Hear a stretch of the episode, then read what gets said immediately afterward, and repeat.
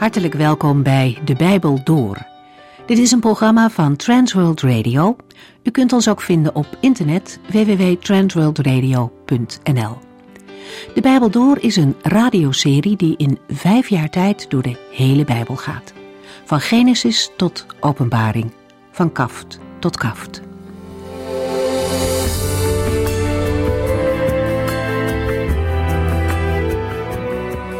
Vandaag lezen we verder uit het Bijbelboek Openbaring. In hoofdstuk 14 ziet Johannes drie engelen vliegen in de hemel. De eerste engel heeft een boodschap voor alle bewoners van de aarde, die het eeuwig evangelie wordt genoemd. Het is een evangelie dat breder is dan de dood en de opstanding van de Heer Jezus. De engel doet een laatste oproep aan de mensen om zich te bekeren en zich aan Gods gezag te onderwerpen voordat het te laat is. In het grotere verband van deze hoofdstukken is de oproep om God te aanbidden een duidelijke tegenstelling met de aanbidding van de draak en het beest. De tweede engel volgt en kondigt het oordeel over Babylon aan. In openbaring is Babylon de stad van de antichrist, de tegenhanger van het hemelse Jeruzalem. De val van Babylon wordt als een voldongen feit beschreven. Het grote Babylon is gevallen, hoewel dit strikt genomen nog te gebeuren staat. Daarmee wordt vooruitgelopen op de uitgebreidere beschrijving daarvan in Openbaring 18. Dit is een typisch profetische manier van spreken. Zo zeker is het dat wat voorzegd wordt zal gebeuren, dat er over gesproken wordt alsof het al is gebeurd. De derde engel beschrijft waar de aanbidding van het beest uiteindelijk op uitloopt, namelijk op het oordeel van God, de eeuwige dood. Hij wint er geen doekjes om, maar waarschuwt duidelijk waar het op staat. Het oordeel dat de volgelingen van het beest staat te wachten is vreselijk. Allereerst is het ook een boodschap voor de volgelingen van het lam. Zij maken weliswaar lijden en zelfs een martelaarsdood mee, maar het definitieve lot van de aanbidders van het beest is veel erger. Vanuit de hemel klinkt dan een stem die een zaligspreking uitspreekt over degenen die in het vertrouwen op de Heere sterven. Voor hen zal er rust zijn. Het vervolg van dit hoofdstuk gaat over het binnenhalen van de oogst. In het eerste visioen gaat het om de oogst van gelovigen en het tweede om de ongelovigen. Wij lezen verder in Openbaring.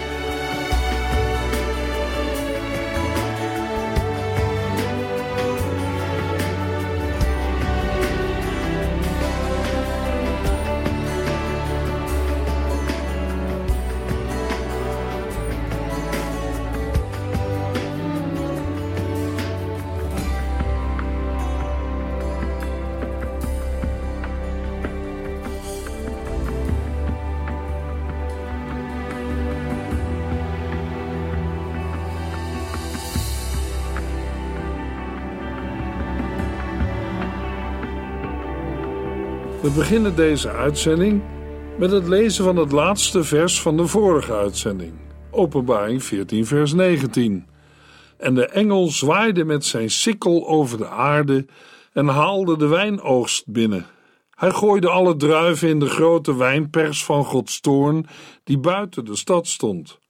De engel treft alle voorbereidingen die nodig zijn om de druiven te persen. Hij snijdt met een sikkel de druiventrossen van de wijnranken en verzamelt ze in een wijnpersbak, zodat de druiven geperst kunnen worden en het sap ervan kan worden opgevangen om er wijn van te maken. Al in het Oude Testament wordt het oordeel van God vergeleken met het treden van de wijnperskuip. Openbaring 14, vers 20. Toen ze uitgeperst werden, kwam er een enorme stroom bloed uit, bijna 300 kilometer lang en zo hoog als tot aan het hoofd van een paard. Het treden van een wijnpersbak gebeurde door in de wijnpers te gaan staan en met blote voeten de druiven plat te stampen. We lezen het op verschillende plaatsen in het Oude Testament. Bijvoorbeeld in Nehemia 13, vers 15. In die tijd zag ik dat sommige Judeërs op de sabbat in de wijnpersen werkten. Zij haalden ook vrachten koren binnen op hun ezels en lieten hun ezels wijn, druiven, vijgen en andere producten dragen. Zij wilden ze die dag in Jeruzalem verkopen. Ik kwam hiertegen openlijk in verzet. Een ander voorbeeld lezen we in Jesaja 16 vers 10. De blijdschap is weg. De vreugde om de oogst is verdwenen. Het blijde zingen in de wijngaarden zal niet meer worden gehoord. Het persen van de druiven in de wijnpersen ligt voor altijd stil. Ik heb een einde gemaakt aan al hun oogstvreugde. Het sap van de druiven werd via afvoerkanaaltjes opgevangen in een bak of wijnkuip voor verdere verwerking tot wijn. In Openbaring 19, vers 15 wordt Christus voorgesteld als degene die de wijnpers treedt, dat wil zeggen het oordeel voltrekt. Het oordeel is in Openbaring 14, vers 20 zo omvangrijk dat de wijnbakken overstromen en er een stroom van bloed ontstaat die reikt tot aan de tomen van de paarden van de ruiters die tegen Jeruzalem zijn opgetrokken. Of, zoals we het in het boek lazen, toen ze uitgeperst werden, kwam er een enorme stroom bloed uit, bijna 300 kilometer lang en zo hoog als tot aan het hoofd van een paard.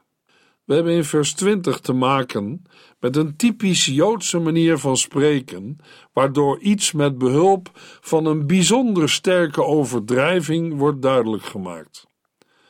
Een voorbeeld uit het Oude Testament lezen we in 2 Koningen 21, vers 16. Alsof de door God gehate afgoderij, waarin Manasse zijn onderdanen voorging, nog niet genoeg was, vermoorde hij ook nog talloze onschuldige mensen. Jeruzalem was van de ene tot de andere kant overdekt met de lijken van zijn slachtoffers. Ook in de rabbijnse literatuur komen we talloze voorbeelden tegen. Bijvoorbeeld de volgende uitspraken: Het paard zal tot op de borst in het bloed van de zondaars lopen, en de wagen zal er tot zijn hoogte inzinken. En met betrekking tot de verovering door de Romeinen van het plaatsje Bet Ter, schrijft een rabbijn: Men ging door met het uitmoorden van de inwoners van Bet Ter net zo lang tot een paard tot aan zijn neusgaten in het bloed verzonk.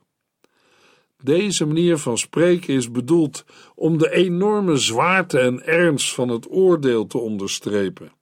In de Griekse tekst van Openbaring 14, vers 20 lezen we: En de wijnpersbak werd buiten de stad getreden, en er is bloed uit de wijnpersbak gekomen, tot aan de tomen der paarden, 1600 stadien ver. Executies vonden plaats buiten de stad. In Openbaring 14 wil buiten de stad zeggen buiten de muren van Jeruzalem.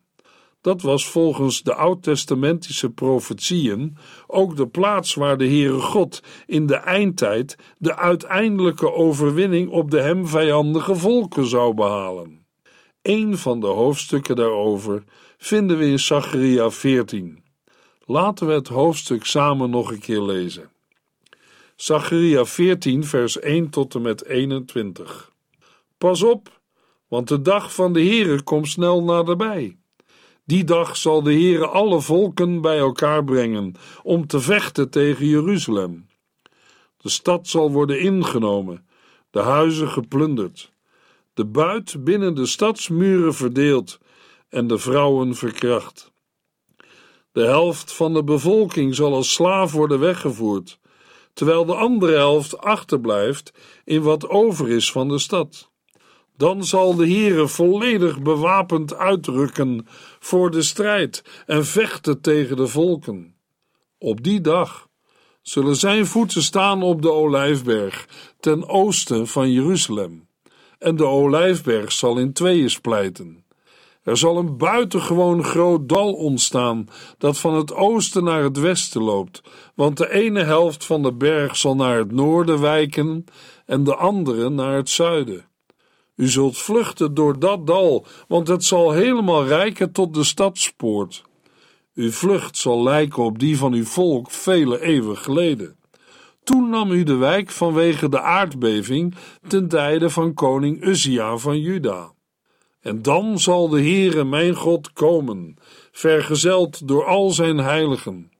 Op die dag zullen de zon, maan en sterren niet langer schijnen, en toch zal het voortdurend dag zijn. Alleen de Heere weet hoe dat kan. Het zullen geen gewone dag en nacht zijn, want s'avonds zal het nog steeds licht zijn.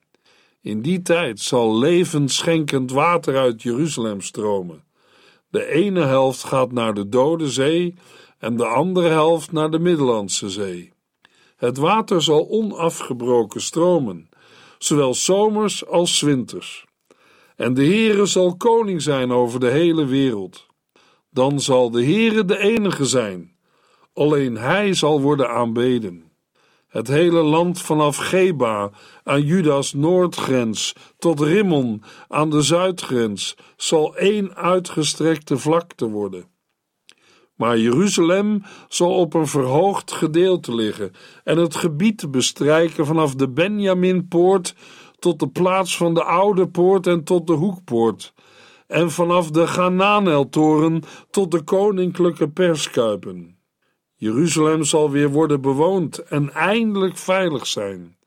Zij zal nooit meer worden vervloekt en verwoest.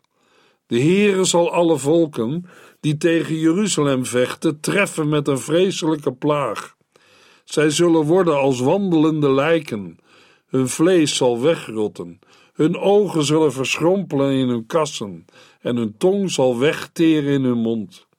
De Heere zal hevige paniek onder hen laten uitbreken en zij zullen met elkaar gaan vechten. De mannen van Juda zullen Jeruzalem helpen in de strijd. De rijkdommen van de omringende volken zullen in beslag worden genomen. Daaronder is een grote hoeveelheid goud en zilver en prachtige kleren. Dezezelfde plaag zal de paarden, muildieren, kamelen, ezels en alle andere dieren uit het vijandelijke kamp treffen. Daarna zullen alle overlevenden van de plaag jaarlijks naar Jeruzalem reizen om de koning, de heren van de hemelse legers, te aanbidden en het loofhuttenfeest te vieren. Elk volk ter wereld dat weigert naar Jeruzalem te gaan om de koning, de heren van de hemelse legers te aanbidden, zal geen regen krijgen. Ook voor Egypte geldt dat als zij niet willen komen, de Heere haar met dezelfde plaag zal straffen. Zo zullen de Egyptenaren en de andere volken die niet naar het Loofhuttenfeest willen komen, worden gestraft. In die tijd zullen de bellen van de paarden dit opschrift dragen. Deze zijn de Heere toegewijd.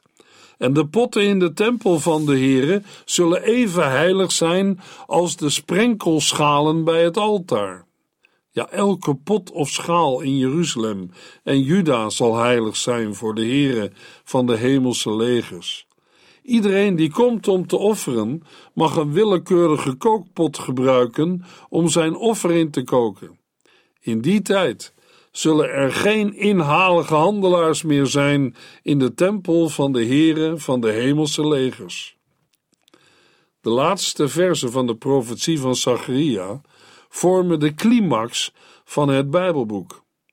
In het begin zagen we zwak en armoedig Jeruzalem met een klein groepje machteloze Joden, bouwend aan een huis voor de Heere, dat niet in de schaduw kon staan van de tempel van Salomo.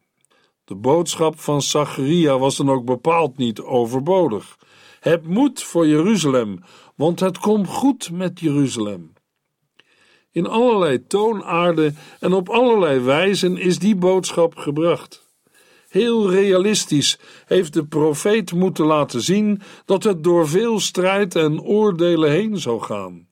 Maar als we vragen waar het op uitloopt, dan geven de laatste versen een ondubbelzinnig antwoord. Deze zijn de Heere toegewijd, of de heiligheid van de Heere. Het zijn de woorden die staan op de gouden voorhoofdsband van de hoge priester. Dat wist iedere Israëliet. En iedereen wist ook de betekenis. De voorhoofdsband met die woorden gaf de hoge priester het recht om het allerheiligste van de Heere binnen te gaan. Die band maakte hem aangenaam voor God. Maar alleen de hoge priester droeg die band. De priesters niet, de levieten niet, laat staan het gewone volk. Het betekende dat niemand verder voor Gods aangezicht mocht verschijnen in het Allerheiligste. En nu zegt Zacharia: zelfs de bellen van de paarden zullen dit opschrift dragen. Dat moet onvoorstelbaar zijn geweest voor een Israëliet. Paarden hoorden niet bij Israël. Egypte had een cavalerie en Babel, maar Israël niet. Een paard is iets van de wereld, niet van het volk dat op God vertrouwt. Het was een teken van wereldgelijkvormigheid. En met de potten van Zacharia 14, vers 20 en 21 is het ten diepste net zo. Een priester mocht het vaatwerk uit de tempel niet gebruiken om thuis het eten te koken. En de pannen uit de keuken mochten geen dienst doen in de tempel. Het is duidelijk. Daar waar alles aan de Here wordt toegewijd, ook het hele leven aan God wordt toegewijd. Er is immers geen onderscheid meer tussen het vaatwerk in de tempel en het vaatwerk in de keuken. De priester in de tempel en vrouwen in de keuken verrichten beide priesterdienst.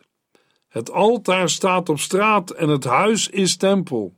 In alles wordt God gediend, zonder zonde of gebrek. Nu heeft de scheiding tussen rein en onrein nog niet plaatsgevonden, maar dat komt wel.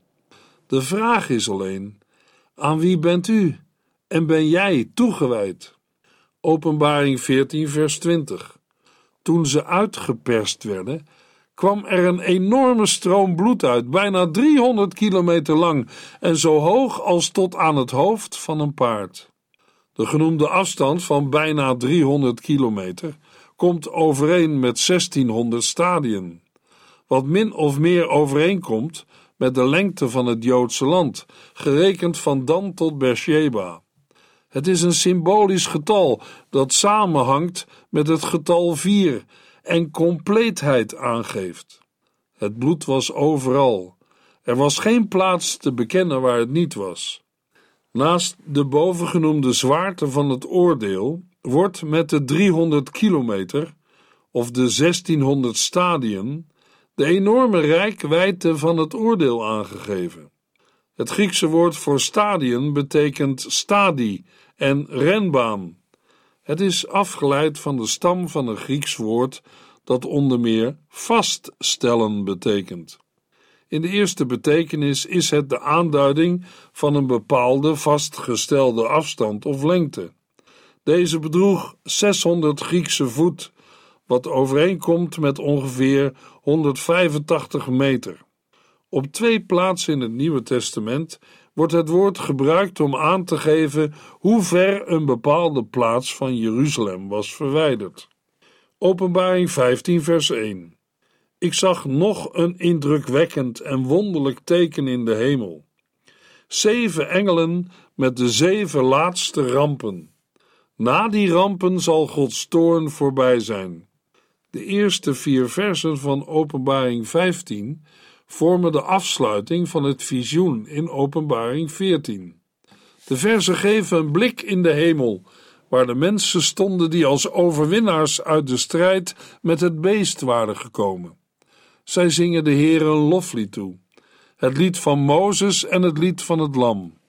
Maar vers 1 lijkt de gedachtegang wat te onderbreken omdat het vooruitloopt op wat pas vanaf vers 5 uitgebreid aan de orde komt.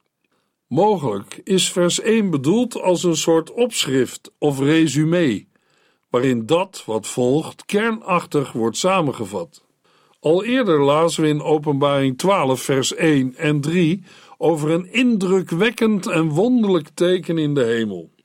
Bij de zeven schalen van Gods toorn die in Openbaring 15 en 16 worden beschreven, zullen we moeten denken aan de voltrekking van het oordeel van de zevende bazuin. Het is gelijk aan het derde wee, dat in Openbaring 10 vers 7 en in 11 vers 15 tot en met 19 wel is aangekondigd, maar niet werd uitgevoerd. De beschrijving werd namelijk onderbroken door Openbaring 12, 13 en 14 omdat de zevende bazuin geen plaag inluidt, maar wel het derde wee is, moeten we concluderen dat de zeven schalen van Gods toorn de inhoud van het derde wee vormen. Met deze zeven schalen van Gods toorn wordt Gods toorn voleindigd. De zeven rampen zijn de laatste rampen, omdat we in Openbaring 15, vers 1 lazen: Na die rampen zal Gods toorn voorbij zijn. Maar dat wil niet zeggen dat er daarna geen rampen en oordelen meer zullen volgen. Immers, de Satan en zijn volgelingen zullen nog gestraft worden, en de dag van het oordeel is nog niet aangebroken. Het gaat onder andere in Openbaring 15 specifiek om de voleinding van de rampen die God in de eindtijd over Babylon brengt, om het daarmee alsnog een gelegenheid te bieden tot inkeer te komen, voordat het laatste oordeel wordt geveld. Voor we verder gaan met de uitleg van Openbaring 15, wil ik eerst een aantal dingen zeggen over het Bijbelboek Openbaring en het Oude Testament. Op het moment waarop Johannes het Bijbelboek Openbaring schreef, was er strikt genomen nog geen sprake van het Oude Testament. Dit komt doordat er nog geen Nieuwe Testament was. De christelijke kerk had alleen als afstammeling van het Joodse geloof de Joodse geschriften geërfd en deze geschriften ook algemeen als gezaghebbend aanvaard. Anders dan de Joden meenden de christenen dat de Messias, over wie de Joodse geschriften spreken, was gekomen in de persoon van de Heer Jezus Christus. Hoewel er op het moment waarop het Bijbelboek Openbaring ontstond nog geen Nieuwe Testament was, waren de meeste onderdelen van wat later het Nieuwe Testament werd al wel geschreven. Waarschijnlijk werden boekrollen en brieven ook al in de bijeenkomsten van de christelijke gemeente gebruikt. Maar ze zijn pas in de loop van de volgende eeuw erkend als geïnspireerd door de Heilige Geest en algemeen als Gods Woord erkend, waarna de Bijbelboeken ook werden gebundeld. Zodoende ontstond naast het Eerste Testament, de Joodse geschriften, het Tweede Testament. In vrijwel alle boeken van het Nieuwe Testament is zichtbaar dat de schrijvers de Joodse geschriften kenden en gebruikten. Dat gebeurde op verschillende manieren. De gemakkelijkst herkenbare manier is die waarbij de schrijver zelf aangeeft dat hij het Oude Testament gebruikt. Dat gebeurt bijvoorbeeld in Matthäus 1, vers 22 en 23 waar Matthäus aangeeft dat hij iets aan de profeet Jezaja gaat ontlenen en vervolgens de woorden van Jezaja citeert. Dezelfde Matthäus vertelt even verderop dat ook de Joodse Bijbelgeleerden op deze manier de profeet Micha aanhaalden. Zulke citaten vinden we vaker bij Matthäus en ook op andere plaatsen in het Nieuwe Testament. Maar opvallend genoeg ontbreken ze in het Bijbelboek Openbaring. Een heel ander gebruik van de Joodse geschriften vinden we in de stamboom van Jezus Christus in Matthäus 1. Er wordt geen enkel oud-testamentisch Bijbelboek geciteerd, maar toch is duidelijk dat deze woorden niet geschreven hadden kunnen worden zonder het Oude Testament. Ook in het betoog van Paulus in Romeinen 5, waar Adam en Christus worden vergeleken, worden geen Joodse geschriften uit het Oude Testament aangehaald. Maar toch staat het gedeelte vol toespelingen erop.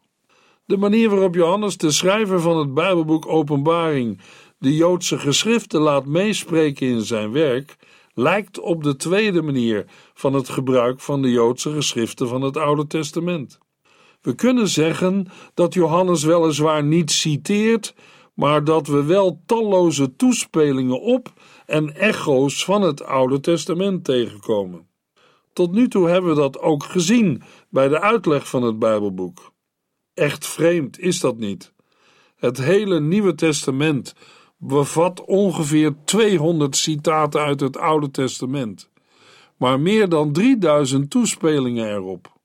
Ondanks het feit dat Johannes het Oude Testament niet citeert, is het niet overdreven om te stellen dat het Oude Testament op elke bladzijde in Openbaring aanwezig is.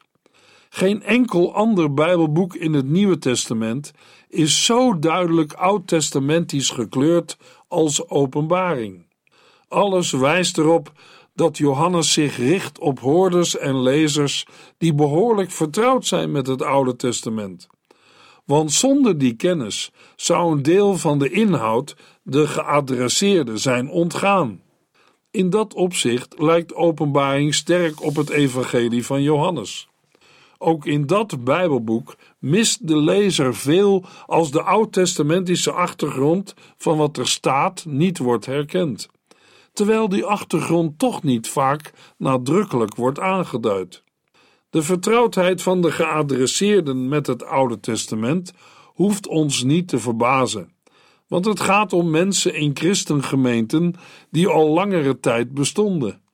Uit enkele brieven in Openbaring 2 en 3 blijkt bovendien dat de betreffende christengemeenten nauw contact hadden met Joden en daarom ook ten dele bestonden uit Joden die tot geloof in de Heer Jezus Christus waren gekomen.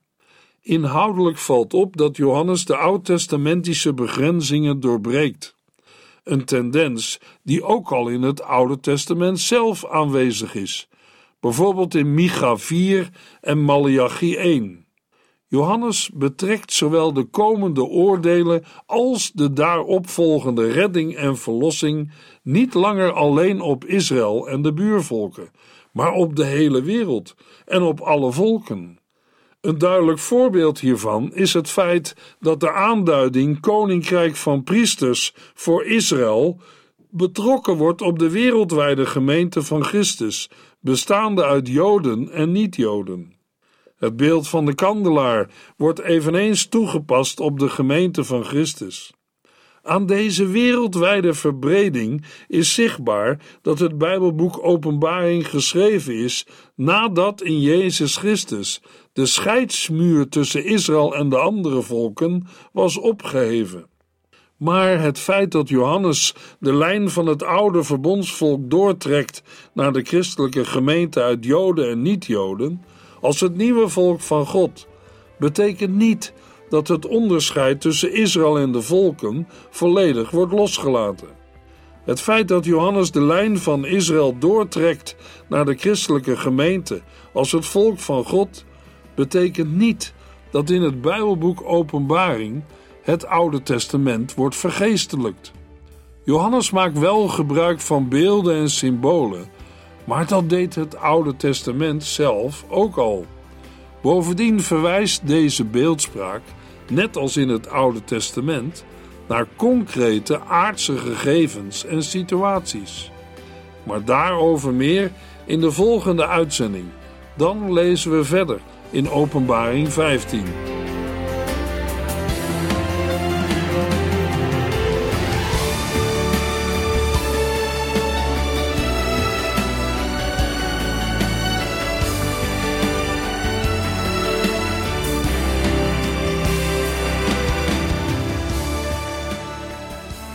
Sinds kort kunt u een USB-stick bestellen met alle uitzendingen en de teksten van de Bijbel door. Ons adres volgt in de afkondiging. En hier eindigt deze aflevering van De Bijbel Door. Een serie programma's van Transworld Radio. Wilt u ons iets vragen of meer weten? Dan kunt u altijd contact met ons opnemen. Bellen kan overdag met 0342 478432. Per post Transworld Radio, postbus 371, postcode 3770, Anton Johannes in Barneveld. En e-mailen kan ook. De Bijbel door at transworldradio.nl En natuurlijk ook via onze website transworldradio.nl Dit programma werd gepresenteerd door Cor Weda en Ike André. En namens iedereen die er nog meer aan meegewerkt heeft, graag tot de volgende keer.